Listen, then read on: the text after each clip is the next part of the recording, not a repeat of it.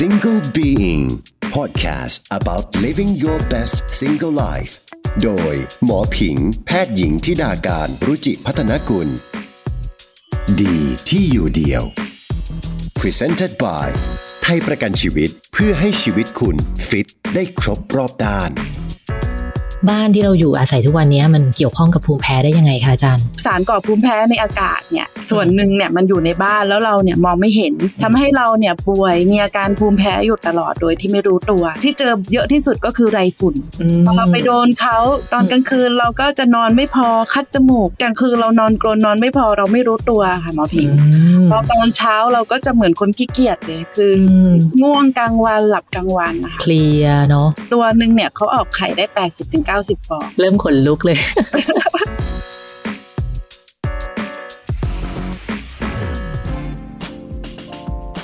สวัสดีค่ะ ต้อนรับเข้าสู่ Single Being Podcast ที่อยากให้คุณฟังแล้วก็สนุกแล้วก็มีความสุขกับการอยู่ตัวคนเดียวค่ะ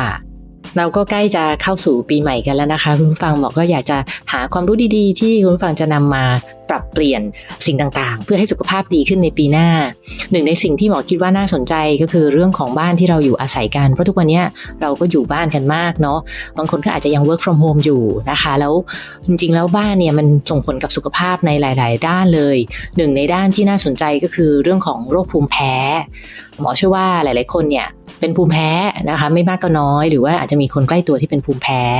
ซึ่งบ้านเนี่ยมีความสำคัญเกี่ยวข้องกับภูมิแพ้มากพอสมควรโดยเฉพาะภูมิแพ้ของระบบทางเดินหายใจนะคะ วันนี้หมอก็เลยอยากจะชวนมาคุยในเรื่องของการปรับพวงช่วยบ้านเพื่อที่จะดูแลรักษาโรคภูมิแพ้ค่ะ ยินดีต้อนรับแพทย์หญิงพัทราตันติเจริญวิวัฒน์แพทย์ผู้เชี่ยวชาญสาขาภูมิแพ้และภูมิคุ้มกันโรงพยาบาลสมิติเวชชนบุรีค่ะ สวัสดีค่ะ สวัสดีค่ะ อาจารย์ผิง สวัสดีค่ะขออนุญาตเรียกอาจารย์ใหม่นะคะ ค่ะยินดีค่ะค่ะ ก็วันนี้นะคะ เราอยากจะเชิญอาจารย์ใหม่มาคุยกันในเรื่องของภูมิแพ้นะคะ เพราะว่าก็ต้องยอมรับว่าภูมิแพ้เป็นเรื่องใกล้ตัวมาก ๆ เลยสำหรับคนไทยทุกวันนี้นะคะ ขอเป็นคำถามแทนคนไข้เลยที่อยากรู้ว่าเกิดจากอะไรทำไมถึงเป็นนะคะโรคภูมิแพ้เนี่ย ก็คือต้องเข้าใจก่อนว่าปกติร่างกายคุณเราเนี่ยเขาจะมีภูมิคุ้มกันอยู่แล้ว แล้วภูมิคุ้มกันอันเนี้ยเดิมเนี่ยเขาทำหน้าที่ต่อสู้กับเชื้อโรคค่ะ แล้วสารอื่นๆ นอกร่างกายเนี่ยถ้ามันไม่ได้เป็นอันตรายต่อร่างกายเนี่ยร่างกายเราจะไม่ได้ไปทำปฏิกิริยาที่ผิดปกติ อย่างเช่น เรากินอาหารซึ่งมันเป็นประโยชน์ต่อร่างกายเนี่ย ภูมิคุ้มกันของเราจะไม่ได้ไปทำปฏิกิริยาที่ผิดปกติต่อสารนั้นๆนะคะ แต่ว่าในคนที่เป็นภูมิแพ้เนี่ย ภูมิคุ้มกันตรงเนี้ยมันทำปฏิกิริยาผิดปกติไปอะค่ะ มันไปตอบสนองต่อสารเหล่านั้น ซึ่งเดิมเนี่ยเขาไม่ได้เป็นพิษเป็นภัยต่อร่างกาย เขาก็เลยเกิดอาการแพ้อาหาร แพ้ยาหรือว่าแพ้สารก่อภูมิแพ้บางอย่างในอากาศขึ้นมาค่ะอืมก็คือเหมือนทำงานรวนว่างั้น ใช่เหมือนทำงานรวนแล้วก็เพี้ยนไปค่ะ เพี้ยนไป แล้วจริงๆมันมีอาการเกิดได้กับหลายระบบในร่างกายเลยใช่ไหมคะอาจารย์ใช่เลยค่ะหมอผิงอาการระบบที่เกิดมากที่สุดที่เราเจอบ่อยที่สุดคือทางเดินหายใจค่ะ อย่างเช่น แพ้อากาศ คนจะชอบเรียกว่าแพ้อากาศแต่จริงๆ เราแพ้สารบางอย่างในอากาศ แล้วทำให้เราเกิดทางเดินหายใจอักเสบเนาะอย่างเช่น ตื่นเช้ามาจามน้ำมูกคัดจมูกทั้งปีตลอดเวลา หรือบางคนเป็นเยอะหน่อยก็จะเป็นหอบหืดค่ะ แล้วก็อวัยวะอื่นที่เจอรองลงมาก็คือผื่นระบบผิวหนังนะคะอย่างเช่นเป็นพื้นผิวหนังอักเสบพื้นภูมิแพ้ผิวหนัง แพ้สัมผัสหรือว่าลมพิษค่ะทางเดินอาหารก็เจอได้นะคะ อย่างเด็กบางคนแพ้อาหารทานแล้วมีอุจจาระเป็นมูกเลือดอย่างนี้เป็นต้นนะคะ แล้วก็ถ้าคนที่แพ้รุนแรงเนาะอย่างที่เราเจอบ่อยอย่างเช่น แพ้อาหารรุนแรงหรือว่าแพ้ยารุนแรงเนี่ย ทานเข้าไปก็อาจจะมีอาการหลาย ๆ ระบบทั้งทางเดินหายใจผิวหนังทางเดินอาหารได้เลยค่ะ อืมพี่เองก็แพ้ค่ะ แพ้กุ้งอ้าวเหรอคะอาจารย์ใช่พิงทานแล้วก็เป็นลมพิษเป็นแองจิโอเอดิมาอะไรอย่างเงี้ยค่ะ อ๋อแล้วเป็นแพ้รุนแรงไหมคะ หรือว่าเป็นผิวหนังระบบเดียว ผิวหนังระบบเดียวค่ะยังไม่เคยรุนแรง ตั้งแต่รู้ว่าแพ้ก็เลี่ยงมาตลอดเนาะก็อ๋อดีแล้วค่ะแทบไม่มีแต่ว่าแพ้แต่กุ้งนะอาจารย์แบบ lobster กุ้งแม่น้ำไม่แพ้ ก็จะมีแต่คนล้อเหมือนกันเอ้ยแต่อันนี้ เป็นฟีโนไทป์คือเป็นลักษณะที่คนไทยจะแตกต่างกับชาวต่างชาตินะคะ คือถ้าเป็นชาวต่างชาติเนี่ย ส่วนใหญ่เขาแพ้เชลฟิตเนี่ยเขาก็จะแพ้กุ้งแพ้ปูทั้งหมด แต่ว่าในคนไทยเนี่ยเราเจอบ้างค่ะ ที่ว่าเขาจะแพ้กุ้งเฉพาะบางสายพันธุ์ใช่ไหมบางคนก็หาว่าเนี่ยต้องแบบต้องกระแดะแน่ๆเลยทีกุ้งแพงกินได้ ไม่ไม่มันเป็นเรื่องจริงค่ะมันเป็นเรื่องจริงนี่ไงค่ะแต่ว่าโดยทั่วไปเนี่ย ถ้าเราไม่ได้พิสูจเนี่ยเราจะแนะนำคนไข้ว่าควรจะเลี่ยงทั้งหมดไปก่อน เพราะว่าเราก็ไม่อยากให้เขาพลาดมาโรงพยาบาลบ่อยๆค่ะอืมค่ะทีเนี้ยกลับมาที่เรื่องของที่เราจะชวนคุยในวันนี้คือเรื่องของบ้านเนาะค่ะคือบ้านที่เราอยู่อาศัยทุกวันนี้มันเกี่ยวข้องกับภูมิแพ้ได้ยังไงคะอาจารย์บ้านเนี่ยเป็นบริเวณที่เราอยู่เยอะที่สุดในชีวิตเนาะแล้วยิ่งในห้องนอนเนี่ยเราอยู่เยอะมากอืมๆแทบว่าจะครึ่งชีวิตเลยที่เราจะอยู่ในบ้านนะคะอือฮึแล้วสารก่อภูมิแพ้ในอากาศเนี่ย ส่วนหนึ่งเนี่ยมันอยู่ในบ้านแล้วเราเนี่ยมองไม่เห็นทำให้เราเนี่ยป่วยมีอาการภูมิแพ้อยู่ตลอดโดยที่ไม่รู้ตัวนะอย่างเช่นนะคะหมอพิงที่เจอเยอะที่สุดก็คือไรฝุ่น อืมอืมเพราะว่าเขาเนี่ยจะกินเศษจะกินเศษผิวหนังรังแคของมนุษย์เราแล้วก็อืมของสัตว์เลี้ยงของเราเนี่ยเป็นอาหารอืมอ่าแล้วเราเนี่ยมองเขาไม่เห็นเขาก็จะอยู่เยอะในที่นอนโซฟาอย่างเงี้ยค่ะมพอเราไปโดนเขา ตอนกลางคืนเราก็จะนอนไม่พอคัดจมูกตื่นเช้ามา มีน้ำมูกแล้วก็ กลางคืนเรานอนกรนนอนไม่พอเราไม่รู้ตัวค่ะหมอพิงอืมพอตอนเช้าเราก็จะเหมือนคนขี้เกียจเลย คืออมง่วงกลางวันหลับกลางวันนะคะ เคลียร์เนาะอะแล้วไรฝุ่นมันมาเกี่ยวข้องกับภูมิแพ้ได้ยังไงอะอาจารย์ ก็คือไรฝุ่นเนี่ยมันเป็นแมลงตัวเล็กๆ เรามองไม่เห็นด้วยตาเปล่าอะค่ะ แล้วค่ะทีนี้มันจะชอบความชื้น มันก็เลยจะอ่าฮะอยู่เยอะในประเทศเราเพราะว่าประเทศเราเนี่ยเป็นประเทศร้อนชื้นอ่าอ่า ก็เลยทำให้คนไทยเนี่ยที่เป็นภูมิแพ้อากาศเนี่ยค่ะ80%ถึง90%เลยแพ้เจ้าตัวไรฝุ่นอ่าแล้ววงจรชีวิตของเขาเนี่ย อายุไข่เขาจะสามเดือนเสียชีวิตนะคะ แต่ว่าค่ะจากไข่ไปเป็นตัวเต็มวัยเนี่ยมันหนึ่งเดือนค่ะเพราะฉะนั้นเนี่ยเขาก็จะโตโครดเร็วมาก เพราะว่าอืมในตัวหนึ่งเนี่ยเขาออกไข่ได้แปดสิบถึงเก้าสิบฟองโอ้โหค่ะอืมอืมเพราะฉะนั้นเนี่ยไม่มีใครดูดไรฝุ่นที่บ้านทีกว่าหนึ่งเดือนนะคะ อ่า อ่าอ่าดูดที่นอนอย่างเงี้ยทีกว่าหนึ่งเดือนเนี่ยไม่มีใครทำทีขนาดนั้นอ่เพราะฉะนั้นมันก็จะเยอะขึ้นเรื่อยๆเรื่อยๆเรื่อยๆค่ะโอ้อ่าเริ่มขนลุกเลย เขาชอบอยู่ตรงไหนของบ้านบ้างคะอาจารย์ถ้าที่อยู่เยอะที่สุดเนี่ยคือในที่นอน อ่าฮะ ในฟูกเราเลยใช่ไหมในฟูกเราเลย เพราะว่าอ่าเรานอนอยู่เจ็ดแปดชั่วโมงต่อวันนะคะค่ะลองลงมาก็อาจจะเป็นหมอนผ้านวม แล้วก็อืมอาจจะเป็นโซฟาสำหรับบางบ้านอืมยิ่งบ้านที่ทานอาหารบนโซฟาก็อาจจะมีเยอะกว่าหน่อยค่ะอื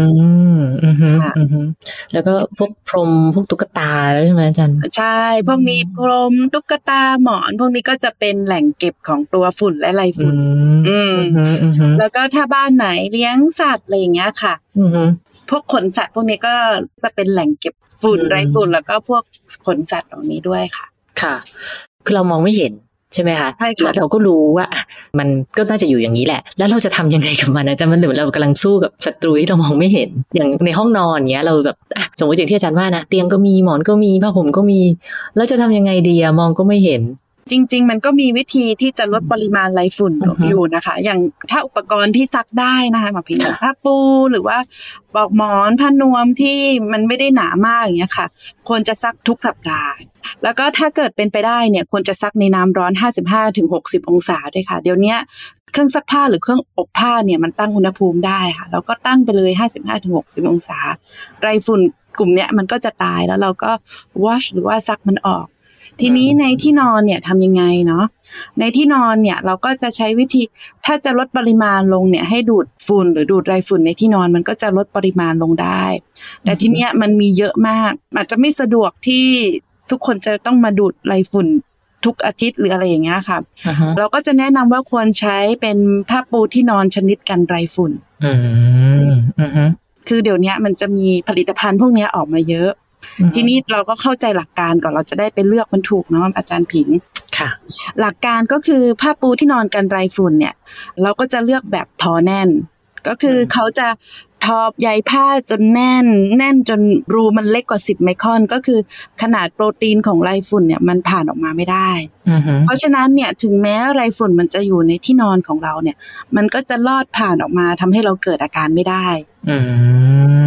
แล้วเราก็คลุมผ้าปูกันไรฝุ่นของเราเนี่ยแนบกับเตียง แล้วก็คลุมหมอนเราด้วยค่ะ ถ้าผ้านวมเราหนาเราก็สั่งตัด เดี๋ยวนี้มันจะมีบริษัทรับตัดเนาะอืมอ่าเราก็ซื้อปลอกผ้านวมกันไรฝุ่นด้วยอืมแล้วเราถึงค่อยเอาผ้าปูปกติเราเนี่ยปูทับอือฮึผ้าปูปกติเนี่ย อย่างที่บอกไปตะกี้ซักทุกสัปดาห์นะคะ แต่ว่าค่ะผ้าปูกันไรฝุ่นเนี่ย เดือนละครั้งก็เพียงพอแล้วค่ะ อือืมมโอค่ะเค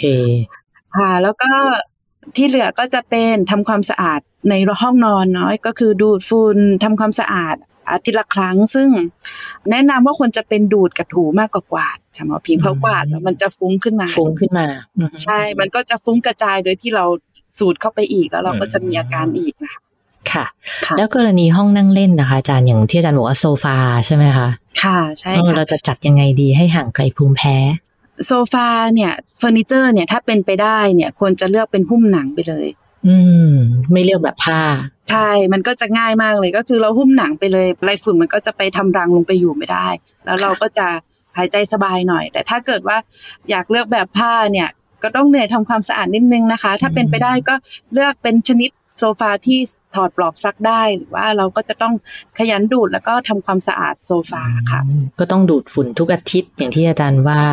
ใช่ค่ะอืมค่ะ หรือไม่ก็ใช้เป็นหนังหรือใช้เป็นวัสดุอื่นที่ไรฝุ่นเขาไม่ชอบก็จะง่ายกว่าไปเลยใช่ไหมคะใช่ค่ะ หรือว่าอ่าในรถยนต์อย่างเงี้ยค่ะ ก็จะเลือกเป็นหุ้มหนังไปเลยก็จะ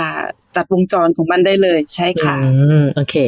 ดูแลห้องนอนละ ดูแลห้องนั่งเล่นละ แล้วอากาศภายในบ้านนะคะ อาจารย์ ต้องดูแลยังไงบ้างไหมคะ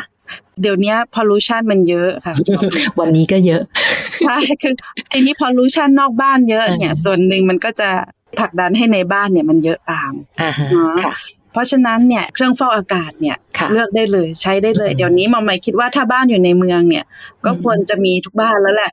ทีนี้เวลาเลือกก็คือต้องมี HEPA filter แล้วก็ขนาดเนี่ยเหมาะสมกับห้องของเราอืมอ่าแล้วเราก็อาจจะต้องดูด้วยว่ามลภาวะในบ้านเราเนี่ยมีหรือเปล่าค่ะ คือเราอะอาจจะโฟกัสนอกบ้านค่ะ แต่ว่าจริง ๆ ในบ้านเนี่ยเราก็ก่อพอลูชันให้ตัวเองด้วยเนาะมอย่างเช่นบ้านที่มีการ หุงต้มอย่างเงี้ยค่ะอืมหรือว่าครัวเราไม่ได้แยกหรือไม่ได้มีอือฮึระบบดูดอากาศออกไปที่ดีนัก เวลาเราทำการหุงต้มเนี่ยมันจะมีค่ะพวกสารระเหยคาร์บอนอะไรอย่างเงี้ยค่ะออกมาอืมหรือว่า บ้านที่มีคนสูบบุหรี่บ้านที่มีการจุดธูปจุดเทียน หรือว่าอายุใกล้แหล่งอุตสาหกรรมอย่างเงี้ยค่ะ อาจจะต้องเลือกเครื่องฟอกอากาศที่เขาสามารถกรองสารระเหยได้ด้วยในคุณสมบัติเขาก็จะเขียนว่ากรอง VOC ได้หรือว่า volatile organic compound แต่ถ้าเกิดว่ารอบบ้านเราดีทั่ว ๆ ไปอย่างเงี้ยค่ะ ก็เลือกแค่มี HEPA filter แล้วก็ขนาดไซส์เนี่ยเหมาะกับบ้านอันนั้นก็เพียงพอแล้วค่ะ ได้ค่ะค่ะ แล้วก็มันจะมีประเด็นนิดนึงเรื่องการจัดวางค่ะมันเหมือนเป็นฮวงจุ้ยเหมือนกันเนาะอ่าฮะอ่าฮะได้เลบางยค่ะทีวางผิดที่เนี่ยอาการแย่กว่าเดิมค่ะมก็คืออย่างเช่นถ้าในห้องนอนอย่างเงี้ยค่ะ เรารู้แล้วว่าในห้องนอนเนี่ยส่วนใหญ่มันจะเป็นไรฝุ่นที่เป็นปัญหา แล้วไรฝุ่นเนี่ยเขาจะไม่ได้ฟุ้งไกลมากค่ะเพราะฉะนั้นเนี่ย ควรจะวางไว้ใกล้ที่นอน แต่ว่าเครื่องฟอกอากาศเนี่ยไม่ควรจะวางไว้ใกล้หัวเตียง หรือว่าใกล้คนอย่างเช่น ชิดโซฟาเรามาก เพราะว่าหลักการของเขาเขาจะดูดอากาศทั้งห้องเนี่ยผ่านเครื่องฟอกอากาศไป คือถ้าเอามาวางใกล้หัวเรามากเนี่ย อากาศทั้งห้องมันก็จะผ่านหัวเราไปก่อนอืมมันควรจะวางตรงไหนของห้องนะคะอาจารย์อ่าอย่างเช่น ถ้าเกิดว่าเป็นห้องนอนอย่างเงี้ยค่ะ ก็อาจจะวางปลายเตียง โอเค แต่ว่าถ้าเกิดว่าเป็น ในห้องนั่งเล่นอย่างเงี้ยค่ะ ก็วางตรงไหนก็ได้ แต่ว่าไม่เอาติดโซฟาเราอืมโอเคเข้าใจค่ะ งั้นจริง ๆ วันนี้ก็ได้ความรู้กันไปเต็ม ๆ มากเลยนะคะอาจจะอยากให้อาจารย์ช่วยสรุปหลักสั้น ๆ ในการปรับฮวงจุ้ยบ้านแก้ภูมิแพ้ให้คุณผู้ฟังอีกสักรอบหนึ่งได้ไหมคะโอเคได้เลยค่ะ ก็หลักการนะคะ พวงจุ้ยบ้านของเราเนี่ยหนึ่งในบ้านของเราต้องสะอาดนะคะเพราะฉะนั้นเนี่ยเราควรจะดูดฝุ่นหรือว่าถูบ่อยๆนะคะ แนะนำว่าเป็นดูดหรือว่าถูจะดีกว่าปัดกวาดนะคะ แล้วก็ซักผ้าปูที่นอนเนี่ยอาทิตย์ละครั้งนะคะ อย่าลืมใช้ผ้าคลุมกันไรฝุ่นด้วย แล้วก็ในยุคปัจจุบันเนี่ยก็ควรจะมีเครื่องฟอกอากาศติดบ้านไปด้วยค่ะ โอเคเลยค่ะ ก็คิดว่านะคะ คุณผู้ฟังก็จะนำหลักการเหล่านี้เนี่ยไปปรับ ห่วงจุ้ยบ้านในการทำให้โรคภูมิแพ้นี้ดีขึ้นได้นะคะ ต้องขอบคุณมากๆเลยนะคะสำหรับอาจารย์ใหม่ แพทย์หญิงพัทราตันติเจริญวิวัฒน์แพทย์ผู้เชี่ยวชาญสาขาภูมิแพ้และภูมิคุ้มกันโรงพยาบาลสมิติเวชชนบุรีค่ะ ขอบคุณค่ะ อาจารค่ะย์ขอบคุณค่ะอาจารย์ผิงค่ะสวัสดีค่ะค่ะสวัสดีค่ะ หวังว่านะคะเนื้อหาของพอดแคสต์ EP นี้จะช่วยเติมเต็มความรู้ใหม่ๆ หรือว่าไอเดียใหม่ๆ ในการจัดบ้านนะคะสำหรับปีใหม่นี้เพื่อที่สุขภาพจะได้ดีขึ้นนะคะ ภูมิแพ้ก็จะลดลงถ้าคุณผู้ฟังฟังแล้วชอบ รู้สึกว่ามีประโยชน์ก็ฝากกดไลค์กดแชร์ให้เพื่อนๆ คนที่คุณรักได้ฟังไปด้วยกัน เรามาแบ่งปันความรู้แบ่งปันสิ่งดีๆ ให้กับคนที่คุณรักกันนะคะ ให้รักดูแลชีวิตค่ะ วันนี้หมอลาไปแล้วนะคะ ขอบคุณคุณผู้ฟังมากๆ ที่ติดตามฟัง Single Being กันมาโดยตลอด หวังว่าจะติดตามฟังกันกันไปเรื่อย ๆ นะคะ สวัสดีค่ะ Single Being Podcast about living your best single life โดยหมอผิง แพทย์หญิงทิดาการรุจิพัฒนกุล ดีที่อยู่เดียว Presented by ให้รักดูแลชีวิต ไทยประกันชีวิต